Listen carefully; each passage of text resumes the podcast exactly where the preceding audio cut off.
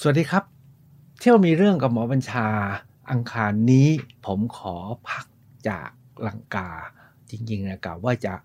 ต่อจากลังกาก็จะพาไปอินเดีย แล้วก็จะขึ้นไปเนปาลแล้วต่อไปที่เบตไปให้สุดๆเลยแก้ร้อนครับ พอดีพอดี ไม่กี่สัปดาห์ก่อนเนี่ย ผมไปงานสำคัญงานหนึ่งที่เชียงใหม่จนอดไม่ได้ ขอพาไปเปิงใจกับช่างศิลป์ทิ้นล้านนา ในช่วง 24 ชั่วโมงที่เชียงใหม่กันครับ เที่ยวมีเรื่องกับหมอบัญชา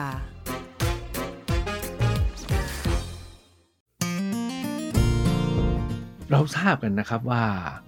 ในแวดวงการพัฒนาในโลกทุกวันนี้เนี่ยมันมีตั้งระบบระบบหนึ่งเรียกว่า เมืองสร้างสรรค์ของยูเนสโก แล้วการตั้งเป็นเมืองสร้างสรรค์เป็นขบวนเมืองสร้างสรรค์ของยูเนสโกเนี่ยออกแบบไว้2อสแบบด้วยกัน แบบที่หนึ่งก็คือเมืองสร้างสรรค์แบบการออกแบบ อันที่สองคือเป็นเมืองสร้างสรรค์แบบอาหาร อันที่สามเนี่ยเป็นเมืองสร้างสรรค์แบบหัตถกรรมและประเพณีวิถีชีวิต ท่านทราบไหมครับว่าประเทศไทยเราเนี่ยเป็นเมืองสร้างสรรค์ไปแล้วกี่เมือง แต่ที่เชียงใหม่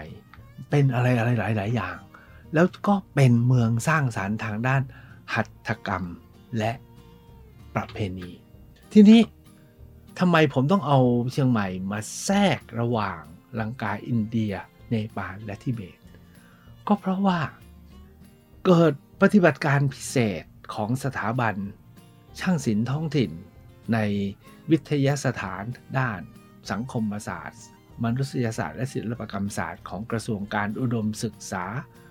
วิทยาศาสตร์ วิจัยและนวัตกรรม หรืออวนะครับที่เรียกว่าทัชชา แล้วผมเนี่ยถูกแต่งตั้งให้ไปเป็นหนึ่งในพออของวิทยาสถานทัชชานี้ก็คือผู้อำนวยการสถาบันสุวรรณภูมิศึกษา แต่ในนั้นเนี่ยมีอีกสถาบันหนึ่งที่โอ้โห ฟู่ฟ้ามากเลย คือสถาบันช่างศิลป์ท้องถิ่น นะครับซึ่งมีท่านดรสิริกรมณีริน อดีต รัฐมนตรีว่าการกระทรวงศึกษาธิการเนี่ยนะครับเป็นผู้อำนวยการโอ้โหอาจารย์สิริกรเนี่ยเนาะท่านไปทำนู่นทำนี่เยอะแยะไปหมดเลยแล้วเจอทุกทีท่านก็จะเล่าว่าทำพี่ทำนู่นพี่ทำนี่พี่ทำนั้น แล้วเมื่อวันที่ 19 มีนาที่ผ่านมาเนี่ยตอนที่ร้อนระอุเนี่ยนะครับร้อนทั้งแผ่นดิน หมอกฝุ่น PM 2.5 เต็มไปทั้งประเทศยกเว้นภาคใต้นะครับเต็มไปทั้งประเทศเลย ดรสิริกรบอกว่า มีงานเปิงใจเก๋าใหม่ของสลาล้านนา จะมาพบกันจะเอานานางานที่ทำกันมาสองปีมาบอกมาเล่ามาแสดงให้พวกเราได้เห็นและตระหนักและเข้าใจในเรื่องนี้คือเรื่องของช่างศิลป์ท้องถิ่น ดรสิริกรบอกว่าอยากให้ผมไป ผมก็บอกว่า ผมก็ถ้าว่างผมก็จะไปสุดท้ายผมตัดสินใจไป แล้วไปแบบไป 24 ชั่วโมงครับ คือไปเย็นวันที่ 18 แล้วก็กลับเย็นวันที่ 19 24 ชั่วโมงพอดีท่ามกลางอากาศที่ร้อนระอุ แล้วก็หมอกควันฝุ่นฝุ่นควันเต็มไปทั้งฟ้า เครื่องบินนะบินไปพอไปลงที่เชียงใหม่ หมอกมันบังดอยสุเทพไม่เห็นอะไรเลย ร้อนมาก ผมก็ไปแบบไม่ต้องเตรียมอะไรนะครับ พอขึ้น ลงจากเครื่องบินเสร็จก็ไปเรียกแท็กซี่หน้าสนามบินเชียงใหม่ ปกติเวลาผมไปจะมีเพื่อนมารับเนาะคราวนี้ ไปอย่างนี้ดีกว่า พอขึ้นแท็กซี่บอกว่าช่วยไปส่งที่ชุมชนนี้หน่อยสิชุมชนคาม K A L M ทำไมต้องไปที่นี่ก็ไม่รู้อะคือพี่ชายผมเขาโทรมาบอกว่า เห็นชอบจะทำอะไรอันเนี้ยนายน่าจะชอบ ถ้ามีเวลาต้องขึ้นไปเชียงใหม่แล้วไปดูที่นี่ ผมก็เรียกแท็กซี่ให้ไปส่งเลยครับ ตอนที่นั่งรถไปเนี่ยฟ้ามืดเลยนะ ผมว่าโอ้นี่มันขี้ฝุ่น PM 2.5 มันบังบังดอยสุเทพมืดดำอย่างนี้เลยเหรอแท็กซี่บอกไม่ใช่ ฝนกำลังจะตกเขาบอกฝนผมโอ้จริงมืดไม่น่าร้อนมากเลย พอไปถึงคามนะ พอรถจอดปุ๊บฝนก็ลงเม็ดปั๊บผมก็เดินเข้าไป ขณะที่เดินเข้าไปเนี่ยพายุมาลมพัดแรงมาก ขณะเดียวกันใครต่อใครก็ไม่รู้เที่ยวตะโกนนะครับบอกอุ้ย ลูกเห็บลง หรือบางทีก็มี Facebook นะของคนนู้นคนนี้เด้งโผล่มาเลยนะครับว่า ลูกเห็บลงตรงนู้นลูกเห็บลงที่นี่ ต้นไม้ล้มที่นู่น รถพังอยู่ที่นี่ คือเรียกว่า ผมไปถึงเชียงใหม่พอดีนะครับ พายุฤดูร้อน ฝนฟ้ากระหน่ำลูกเห็บถล่มเชียงใหม่ เรียกว่าเสียหายกันเยอะมากแต่พอดีจุดที่ผมไปเนี่ยชื่อว่าคาม K A L M เขาล้อมาจาก C A L M แปลว่าสงบ ตรงนี้มีแต่ลมครับลมมาก เขาบอกว่าเขาเป็นหมู่บ้านสร้างสรรค์ เป็นเจ้าของเนี่ยเป็นสถาปนิกใหญ่เอางี้แล้วกัน ผมไม่รู้ว่าเป็นใครผมไปถึงก็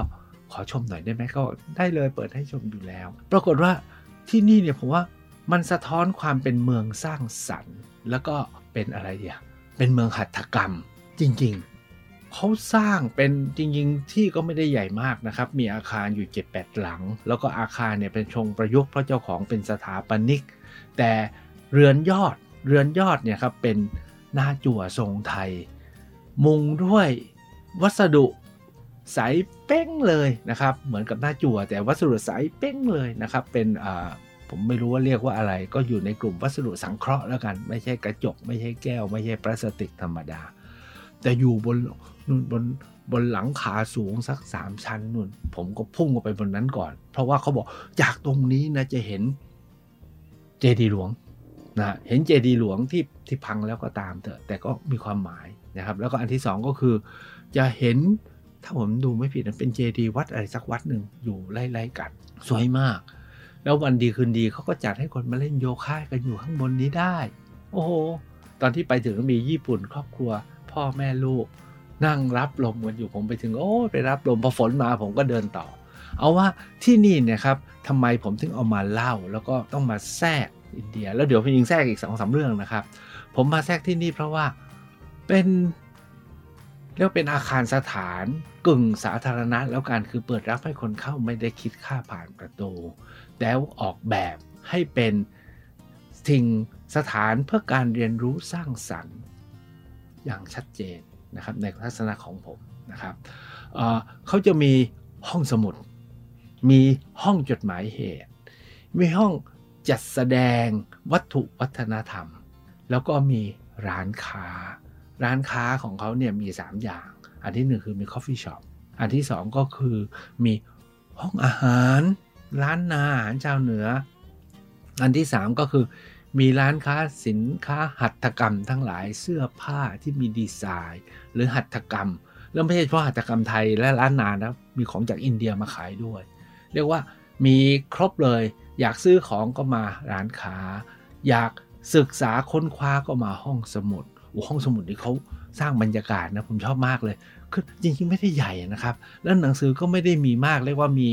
หนังสือชุด ที่เข้ากับบริบทว่าด้วยการออกแบบและเรื่องหัตถศิลป์ของร้านนาพอขึ้นไปถึงเนี่ยครับมีคนนั่งอยู่เต็มเลยครับ ไม่ได้เป็นห้องสมุดว่าง แล้วมีชีวิตชีวามาก มีเด็ก4ี่ห้าคนนั่งเล่นอะไรก็ไม่รู้เป็นหมอนแบบให้เขาคลุกกลิ้งกัน แล้วก็เล่นกันอยู่ เล่นแบบไม่มีเสียงนะเล่นเงียบน่ารักมาก มีคุณผู้หญิงคนหนึ่งนะครับ นั่งสมาธิอยู่ที่โต๊ะอีกตัวหนึ่งแล้วมีน้องผู้หญิง2องสามคนนั่งทำงาน มีโน้ตบุ๊กมาทำงานเหมือนกับ co-working space แต่ที่ผมชอบสุดๆเลย มีเก้าอี้เองอยู่ตัวหนึ่งมีคนหนึ่งมานั่งมาหลับอยู่ คือมาตั้งใจหลับอะครับเขาออกแบบห้องสมุดแบบเป็น living space อะเป็นพื้นที่แบบดีมากๆ ในความเห็นของผมนะ อันที่1นนะครับ แล้วก็มีหนังสือบางอย่าง แล้วมีการประดับตกแต่งอ๋อไม่ต้องไม่ต้องห่วงประดับตกแต่งก็สุดยอดอยู่แล้ว แต่ที่อีกห้องหนึ่งสิครับ ผมว่าเหลือเชื่อ เขาเรียกว่าห้องอาร์คีฟห้องจดหมายเหตุ ผมโผล่ขึ้นไปถึงแค่บันไดเนี่ยผมก็ยอมแล้ว ขั้นบันไดเขานะเขาวาดเป็นรูปหินรูปหอยรูปอะไรก็ไม่รู้ขนนกตกตกหล่นอยู่ตามบนขั้นบันได แต่พอขึ้นไปถึง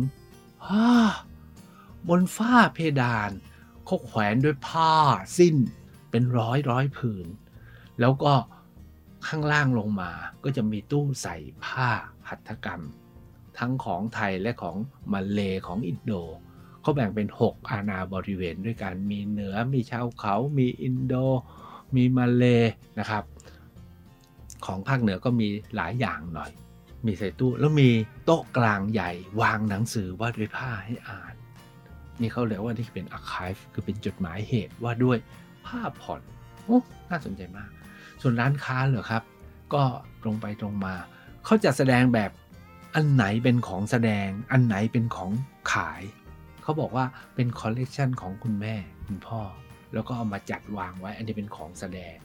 แต่แทรกระหว่างของแสดงมีของขายด้วยนะครับ ตามใจที่จะเลือกซื้อ อันนี้ขาย อันนี้โชว์ มีทั้งเครื่องปั้นดินเผา มีทั้งเครื่องจักสาร มีทั้งน้ำต้นนะครับ อันเนี้ยผมว่า เขาจัดได้ลงตัวมาก ๆ เลยนะครับ ทั้งเรื่องของที่ผมเล่าแล้วนะครับ ทั้งห้องสมุด ห้องจัดแสดง ห้องจดหมายเหตุ แล้วก็ห้องกิจกรรมต่างๆ รวมทั้งร้านน้ำชา ร้านอาหาร แล้วก็ร้านขายของ อันนี้เป็นเป็นกรณีศึกษาที่ผมเข้าใจว่าพี่เขาคงเห็นนะนะว่า อยู่ในขอบเขตที่น่าสนใจ แล้วถ้าหากว่าบ้านเมืองไหน มีอย่างนี้มันก็เป็นศูนย์ที่น่าสนใจจริงๆนะครับ ในนั้น ผมไม่เจอคนไทยสักคนหนึ่งนอกจากที่เป็นพนักงานที่มาเดินอยู่เนี่ยเป็นคนต่างชาติหมดเลยครับ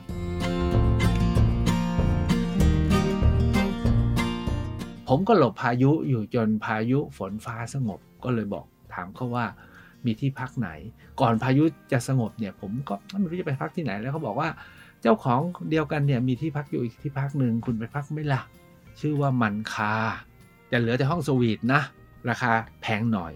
ผมก็บอกไม่เอาผมไปพักที่อื่นดีกว่า แต่ฝนมันไม่เลิกง่าย พอฝนไม่เลิกง่าย ผมก็เอ้ยเราก็เที่ยวที่นี่จบแล้วเราน่าจะไปพักเนาะ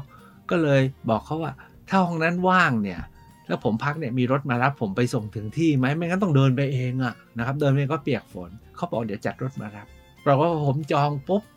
ฝนหยุดปับ๊บรอสักพักรถเขาก็มารับนะเออไหนเราไปไปปรากฏว่าคุ้มครับ ที่พักเนี่ยชื่อว่าโรงแรมมันคา ออกแบบเป็นคือพอเดินเข้าไปถึงก็มีรูปพระแล้วไอเราเนี่ยชอบเนาะผมดูแล้วเป็นรีทรีตอะห้องพักเนี่ยนะครับ ก็ทำเป็นที่พักดีๆ ธรรมดา แต่ในห้องพักมีหนังสือธรรมะให้อ่านเป็นของอาจารย์พุทธทาสกับสมเด็จประยุทธ์โตนะครับธรรมนูญชีวิตกับแก่นพุทธศาสตร์ วางไว้ให้อ่าน นอกจากนั้นนะครับ ตามผนังเนี่ยมีข้อความภาษาอังกฤษติดไว้ ตอนแรกผมนึกว่าเป็น คำกวีของนักคิดนักเขียนต่างชาติไม่อ่านไปอ่านมานี่เหมือนคำสอนของของพระพุทธเจ้าทั้งนั้นเลยจะเขียนเป็นภาษาอังกฤษ เช่น ให้อยู่กับปัจจุบันอย่าโหยหาอดีต อย่าฟุ้งเฟ้อเรื่องอนาคต หรือที่ผนังผนังหนึ่งนะเขียน The Wall of Wise เขียนอะไรว่าเขียนกาลามาสูตรไว้แต่เป็นภาษาอังกฤษนะครับ แต่ที่สำคัญก็คือ เหนือห้องอาหารเนี่ยซึ่งตอนหลังผมอ๋อนี่มันหอฉันดีๆนี่เองเหนือห้องอาหารทำเป็นหอไตรครับ เพราะข้างบนเนี่ยเขาเรียกเป็นไลบรารีผมเข้าไปดูอ๋อไลบรารีมีแต่หนังสือธรรมะทั้งนั้นเลย และหนังสือธรรมะของท่านอาจารย์พุทธทาสเนี่ยมีปริมาณครึ่งหนึ่งของหนังสือทั้งหมดในห้องนี้ แล้วมีบางชุดวางไว้ให้หยิบไปอ่านได้ด้วยอันนี้ก็คือสิ่งที่ได้ไปเห็นก็คือที่คามกับมัคคา นี่ผมยังไม่ได้พาไปที่หัวใจของการไปคราวนี้เลยนะครับ ที่จะไปเปิดเปิงใจเนี่ยไปดูงานช่างศิลป์ติดล้านนาสำหรับงานช่างศิลป์ติดล้านนาที่ผมได้ตามไปดูเนี่ยคราวนี้เนี่ยจัดในมอชอธรรมดานะครับทุกท่านเราเคยเรียนที่ไหนแล้วก็คิดถึงที่นั่น ผมเองเรียนมอชอผมก็ไปแต่เช้าเลย จัดที่ศาลาธรรมด้วย ซึ่งเป็นศาลาที่เรียกว่าเป็นหมุดหมายแบบเป็นมงคลนะพระเจ้าอยู่หัวเสด็จมา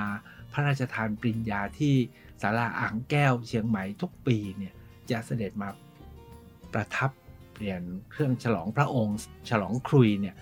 ที่ศาลาธรรมแล้วก็ทรงพระดำเนินมาศาลาอ่างแก้วเพราะฉะนั้นผมเลยรู้สึกการไปครั้งนี้เป็นการไปที่มีความหมายและศักดิ์สิทธิ์เริ่มด้วยการไปลงรถที่อ่างแก้ว แล้วก็เดิน ซึมซับบรรยากาศเดิม แล้วก็เดินมาที่ศาลาธรรมวันนั้นมีท่านรัฐมนตรี อเนกเราธรรมทัศน์มาเปิด อาจารย์สิริกรเป็นหัวหน้าต้อนรับอยู่นะครับ ก็ทักทายกัน งานของสถาบันช่างศิลป์ท้องถิ่นที่อาจารย์สิริกรกับวิทยาลัยชุมชนทั่วประเทศกับหลายๆฝ่ายช่วยกันทำเนี่ยเขาประมวลภาพรวมที่ทำใน 2 เดือนของงานฟื้นฟูช่างศิลป์ท้องถิ่นภาคเหนือเนี่ยนะครับ มีทั้งของแม่ห้องสอน มีทั้งเชียงใหม่ ไปถึงเชียงราย ไปถึงพะเยา ไปถึงอุตรดิตถ์ ไปถึงแพร่น่านและลำปาง เป็นการประมวลภาพว่าถึงขณะนี้เนี่ยช่างศิลป์ท้องถิ่นในล้านนา 5-6 จังหวัดเนี่ยนะครับ มีกี่หมวดกี่แผนก แล้วแต่ละหมวดแต่ละแผนกเนี่ยมีช่างศิลป์จำนวนเท่าไหร่ แล้วใครบ้าง แต่ละคนนั้นเนี่ยจะไปหนุนเสริมให้เขาขยายงาน รวมทั้ง สร้างหลักสูตรเพื่อการเรียนรู้แล้วอบรมแล้วขยายช่างศิลป์เพิ่มเติมได้อย่างไร ยกตัวอย่างเช่น ข้อมูลบอกว่า น่านมีช่างศิลป์ร้อยคน แต่มีวัดอยู่ไม่รู้กี่ร้อยวัดมันจะพอได้ไง นี่แค่ช่างเพื่องานวัดนะ เชียงใหม่ ฐานข้อมูลออกมาว่า มีช่างอยู่ 200 คนโอ้ยวัดทั้งเชียงใหม่กี่ร้อย ยังไงไม่มีทางซ่อมท่านมันต้องสร้างช่างเพิ่มขึ้นอย่างนี้เป็นต้น แต่อันนี้คือเป็นภาพใหญ่ๆให้เห็นว่าโอ้งานเนี่ยมันมันเห็นว่ามีความสำคัญ แล้วก็มีความสุ่มเสี่ยงที่จะหายสูญแต่มีความเป็นไปได้ที่จะกลับฟื้นคืนมา โดยเฉพาะอย่างยิ่งเพียง 2 ปีเนี่ยสิ่งที่ฟื้นฟูกลับมาเนี่ยโอ้โหมีสีสันแล้วก็มีชีวิตชีวามากมาย ท่านรัฐมนตรีอเนก นะครับหลังจากฟังรายงานแล้วบอกเลยว่านี่เมืองไทยเราไม่ธรรมดานะ มีของดีเยอะแม้จะถูกละเลยถูกทิ้งเนี่ยนะโอกาสจะกลับฟื้นคืนก็ไม่ใช่ยากอันนี้ผมดูแล้วผมนึกเลยว่าจริงนะฮะแล้วก็เป็นไปได้ทั้งประเทศที่อยากเอามาเล่าเรื่องนี้มามาเล่าเนี่ยไม่ให้บอกว่าอย่าให้ไปเที่ยวเชียงใหม่กันนะครับ อยากเอามาเล่าเพื่อบอกว่า เราจะต้องกลับมาทำกันที่บ้านเรา แล้วช่วยกันขยายกันที่บ้านเรา ผมเองก็กำลังจะทำที่เมืองนครศรีธรรมราช ในวันนั้นนะครับหลังจากฟังกรณีศึกษาชอบมากผมชอบไปหมดเลยนะครับ มีนักวิชาการทั้งฝ่ายวิชาการของหมหาลัย แล้วก็ฝ่ายท้องถิ่นมานำเสนอ ยกตัวอย่างเช่น ท่านท่านอาจารย์สันจากคณะวิจิตรศิลป์มช ท่านทำหอภาพล้านนา เก็บรูปก่อน เก็บฐานข้อมูล คล้าย ๆ กับตะกี้ที่คามใช่ไหมที่เขาทำเป็นจุดหมายเหตุเก็บภาพเก็บเรื่องราว แล้วไม่ใช่เก็บแค่ภาพถ่าย ท่านไปเก็บภาพจิตรกรรมฝาผนัง ตามวัดต่างๆ ในล้านนาทั้งน่านเชียงใหม่เก็บไว้หมดเลย แล้วสุดท้ายความมันมากๆก็คือว่า เมื่อเก็บภาพแล้วท่านมาเปลี่ยนเป็นดิจิตอลพอเปลี่ยนเป็นดิจิตอลเนี่ยท่านทำเป็นเขาเรียกอะไรการ์ตูนนะครับทำเป็นการ์ตูนไอ้ภาพ ภาพจิตรกรรมทั้งหลายเคลื่อนไหวได้ แล้วก็เปลี่ยนมาเป็นการ์ตูน ปรับเรื่องเล่า ให้มันน่าฟัง แล้วก็เล่าเล่าชาดกที่อยู่บนผนังแต่เล่าด้วยบรรยากาศสีสันที่มันสนุกสนานแล้วน่าฟังขณะเดียวกันเอาไปพัฒนาต่อเป็นเกม เป็นสิ่งเชื้อเชิญอื่น ๆ อันนี้อันเดียวก็ผมว่าเหลือเหลือประมาณแล้วครับ คือถ้าเราบอกว่าช่างศิลป์จะคงอยู่ก็คือต้องไปวาดจิตรกรรมฝาผนังกันเหมือนเดิมมันไม่ใช่ โลกมันเปลี่ยนมาเป็นดิจิตอลแล้วก็ transfer เป็นดิจิตอลเสร็จแล้วก็เป็นแอนิเมชัน ข้างหน้าอาจจะกลายเป็น AI อะไรก็ไม่รู้นะครับ อันนี้ผมว่ามีสีสันมีชีวิตชีวา ในงานนี้เนี่ยผมได้เจอสิ่งมหัศจรรย์อีก 3-4 อย่างที่อยากจะเล่า อันที่หนึ่งก็คือเรื่องเครื่องเขินครับ เรื่องเครื่องเขินล้านนานเนี่ยนะครับ ไปเจออาจารย์รูปท่านหนึ่งผมจำไม่ได้แล้วชื่ออะไร ท่านหนึ่งมาทักผม อีกท่านหนึ่งอะผมต้องเข้าไปทักเอง เพราะว่าใช้โลกโซเชียลโลกออนไลน์เนี้ยทำให้ สามารถรวบรวมเครื่องเครื่องเขินเชียงใหม่ กลับมาได้อย่างมีชีวิตชีวา ท่านบอกว่าท่านก็แค่ตั้ง Facebook ว่าเครื่องเขินเชียงใหม่ แล้วใครมีเครื่องเขินเชียงใหม่ก็ถ่ายรูปส่งรายละเอียดมาส่งรายละเอียดมาทำให้ท่านมีฐานข้อมูลว่าด้วยเครื่องเขินเชียงใหม่ ซึ่งถือว่าเป็นเครื่องเรียกว่าซูวิเนียนะเครื่องที่ระลึกที่จุดยอดฝีมือคนเชียงใหม่สร้างทำแล้วส่วนใหญ่มันไม่ได้ เก็บไว้ที่ไหนสักเท่าไหร่ มันไปอยู่ที่วัดว่างไปอยู่ที่บ้านคนนู้นอยู่ที่บ้านคนนี้ แต่พอใช้โลกโลกสมัยใหม่ มันสามารถรวบรวมภาพและเรื่องราวกลับมา โอ้อาจารย์ก็ทำออกมาเป็นหนังสือได้เล่มหนึ่งเลยครับว่าด้วยเครื่องเขินเชียงใหม่จาก การใช้เครื่องมือสมัยใหม่ แล้วที่สำคัญคือบอกว่าทำหนังสือกะว่าจะพิมพ์สักร้อยสองร้อยเล่ม ประกาศไปวันเดียวมีคนจองไปแล้วร้อยกว่าเล่ม อันนี้คือ อนุภาพหรือศักยภาพของโลกสมัยใหม่ แต่ไปเจออีกคนหนึ่งเป็นสลาครับ ชื่อว่าสลาแดง สลาแดงคนนี้ผมดูตอนแรกผมดูเซอร์เนาะนะครับ ก็เลยมีน้ำต้น ท่านรู้จักน้ำต้นไหมครับ คือคนโทดินเผาที่คนเชียงใหม่เขาทำเขาปั้นแล้วก็ผิวขัดมันนะครับ แล้วก็มีสีดำบ้างสีแดงบ้างสีน้ำตาลบ้าง แล้วเอาไว้ใส่น้ำดื่ม เพราะเขาบอกว่าน้ำดื่นอยู่ในคอนโทรอย่างเงี้ยมันเย็น ผมตอนไปเรียนเชียงใหม่ก็ชอบไอ้คอนโทรเนี่ยมีอยู่ใบหนึ่งกับเขาด้วยนะครับเอาไว้กินไม่มีตู้เย็นนี่เนาะหน้าร้อนอยากได้น้ำเย็นกินนะครับโอ้สลาแดงเนี่ยแกรวบรวมน้ำต้นนะของล้านนาไว้แกบอกมีของหลวงพ่อบาง มีของล้านนาล้านช้างของลำพูนของฮาริพุนชัยมีแล้วแกทำทำจำลองผมดูแล้วโอ้โหกี่แบบก็บอกมีเป็นร้อยร้อยแบบเลย แล้วที่สำคัญก็คือพัฒนาจนมีน้ำต้มลายลายเขียนทองอะ ลายแบบลงรักปิดทองสวยมากๆ สลาแดงบอกอันนี้สำคัญ ถ้าคุณหมอ สนใจจะศึกษาเรื่องนี้ อันเนี้ยต้องดูไว้ต้องมีไว้ โอ้โห แล้วสุดท้ายเนี่ยสลาแดงเนี่ยเออแกพูดว่า อนาคตเรื่องนี้แกก็อยากให้มันมีจริงขึ้นมา แล้วการเกิดขึ้นของสถาบันช่างศิลป์ท้องถิ่น แล้วก็ที่ทัชชาทำเนี่ยมันมีอนาคตเพราะที่ผ่านมาเนี่ยมันไม่เจอของจริง สาแดงแกบอกแกจะตั้งเขตอารยวิถีนะครับ ที่หางดงก็คือบ้านแก แล้วก็ให้เชียงใหม่เป็นเขต เขตและเขตฟื้นฟูอารยธรรมอืมฟังแล้วเพื่อเขิมมากนะครับ นี่คือสิ่งที่ไปพบ นอกจากนั้นแล้วนะครับ ถามว่าแล้วงานหัตถศิลป์ที่มีลีลาอย่างเงี้ยมันมีเฉพาะเชียงใหม่ไหม มีเฉพาะเมืองที่เป็นเมืองสร้างสรรค์ของยูเนสโกไหมไม่หรอกครับ ผมว่าทั้งประเทศไทยเนี่ยมี ผมกลับมานครโอ้นครก็เต็มไปหมดเลย เพียงแต่ว่าเราจะทำกันยังไงเท่านั้นเอง ที่เชียงใหม่เนี่ยเขามีโชคดีหน่อยหนึ่งคือเขาทำกันมาอย่างต่อเนื่องและทำมายาวนาน ตอนที่ผมไปก็พอดีนะครับ คืนวันเสาร์เนี่ยมันมีถนนคนเดินที่ถนนวัวลาย ผมก็ไปเดินดูด้วย ไปเดินดูว่า มันจะมีงานเนี่ยงานเชิงศิลป์เนี่ยแบบชาวบ้านชาวบ้านไม่ใช่แบบอยู่ในสถาบันนะกี่มากน้อย ปรากฏว่าแน่นอนแล้วครับ ร้านร่วมพันร้านเนี่ยมันก็มีของกินมีนู่นมีนี่ว่ากันไป แต่ผมเนี่ยส่องดู เฮ้ย งานช่างศิลป์เนี่ย มันอยู่ในพื้นที่อยู่กับผู้คนที่เชียงใหม่ จริงๆและยิงผมว่าอยู่กับทุกที่อย่างผมไปเดินดูโอ้ มีดุลอลูมิเนียม เป็นรูปหงรูปมังกร รูปพญานาคสวยมากนี่เจ้าที่อันที่สองสนุกกว่านั้นเด็ก ใครก็ไม่รู้และอายุก็ไม่แก่เท่าไหร่ เอาลูกมะพร้าวรีบกับลูกตาลนะฮะมาปั้นเป็นหน้าคนแล้วก็เป็นหน้าตัวตลกเป็นนักดนตรีโอ้ฝรั่งมุงกันเลยฮะโอ้เอาลูกมะพร้าวรีบอะผมถามว่าแล้วตาทำไงไอ้คางเขาบอกว่าก็เอาขี้เลื่อยมาปั้นปั้นๆแปะเข้าไปให้มันแข็งแล้วทำสีให้มันสอดคล้องกัน โอ้นี่งานช่างศิลป์อีกกองหนึ่งนะครับ ฝรั่งจีน ญี่ปุ่น มุงกันเลย เป็นกองภูเขาเหลากาคือขายแหวนครับ แหวนทองเหลือง แหวนทองเหลืองขายนะสามมงร้อยบาทอะไรเงี้ยนะครับทำเป็นรูปธงชาติทำเป็นรูปนั่นรูปนี่เต็มไปหมดเลย แล้วจุดขายเขาบอกแหวนนี้ทำมาจากเหรียญห้าสิบตังค์กับเหรียญบาทของไทย ซึ่งผมไม่แน่ใจว่าใช่นะ แต่เอาว่า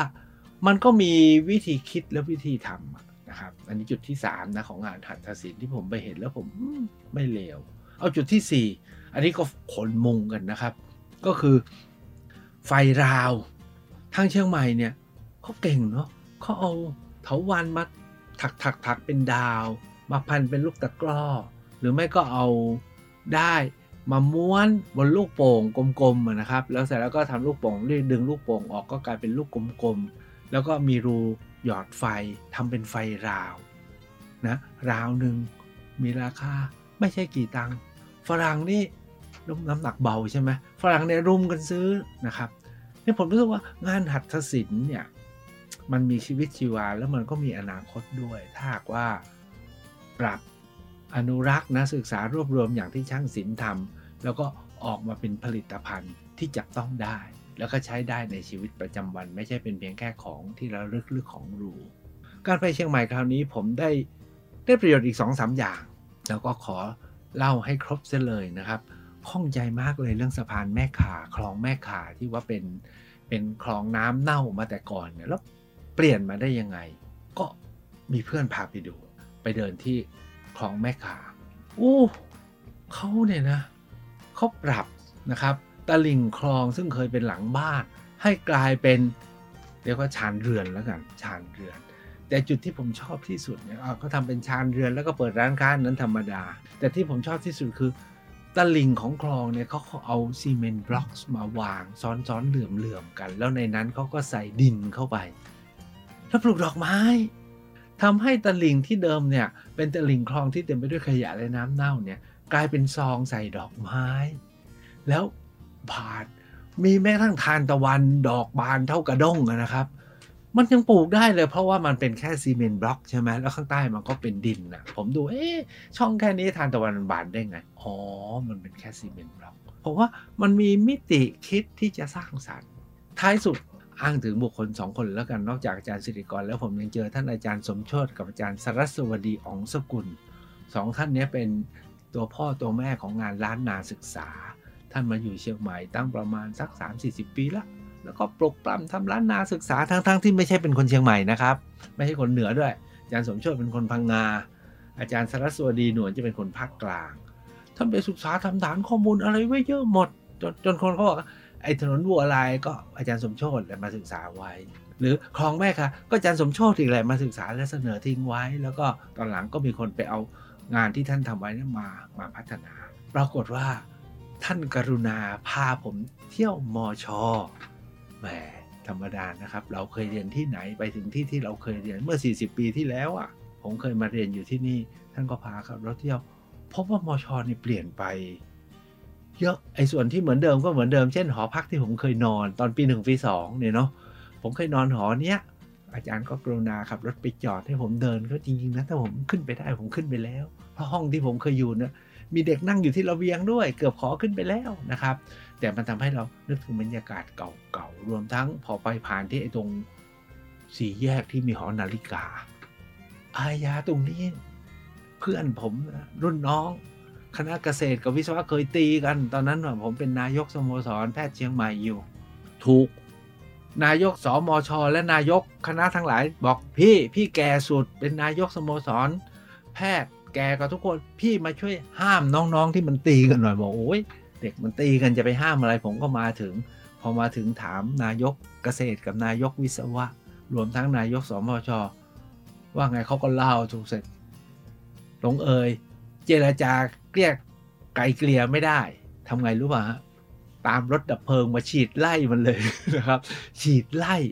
เหมือนกับเวลาเราเจออะไรเขากัดกันแล้วเอาน้ำราดน้ำราดนะครับ ก็แยกกันได้ ทั้งหมดนี้แหละครับคือสิ่งที่ไปใน 24 ชั่วโมง นะไปวันที่หมอกเต็มไปหมด แล้วก็ร้อนแต่ปรากฏว่า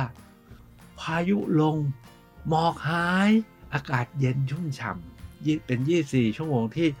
ได้ซึมซับได้เรียนรู้ได้เห็นสิ่งที่อดไม่ได้ครับ ที่จะเอามาเล่า แล้วนี่แหละครับ เป็นการเที่ยวมีเรื่องของผมที่เคยบอกไว้หลายครั้งแล้ว เที่ยวของเราเนี่ยไม่ใช่แค่ไปเที่ยว เมืองนอกเมืองนาไปเที่ยวสถานที่ท่องเที่ยว จริงๆ ไปประชุมก็ไปเที่ยว ไปสัมมนาก็ไปเที่ยว หรืออย่างเงี้ยฮะแอบไปดูงานเขาสัมมนากัน ก็เป็นเรื่องได้ครับ พบกันสัปดาห์หน้า จะพาข้ามอินเดียไปเนปาลแล้วตุ๊ดๆๆๆไปจนให้ถึงทิเบตทีมาอะไรครับ สวัสดีครับ เที่ยวมีเรื่องกับหมอบัญชา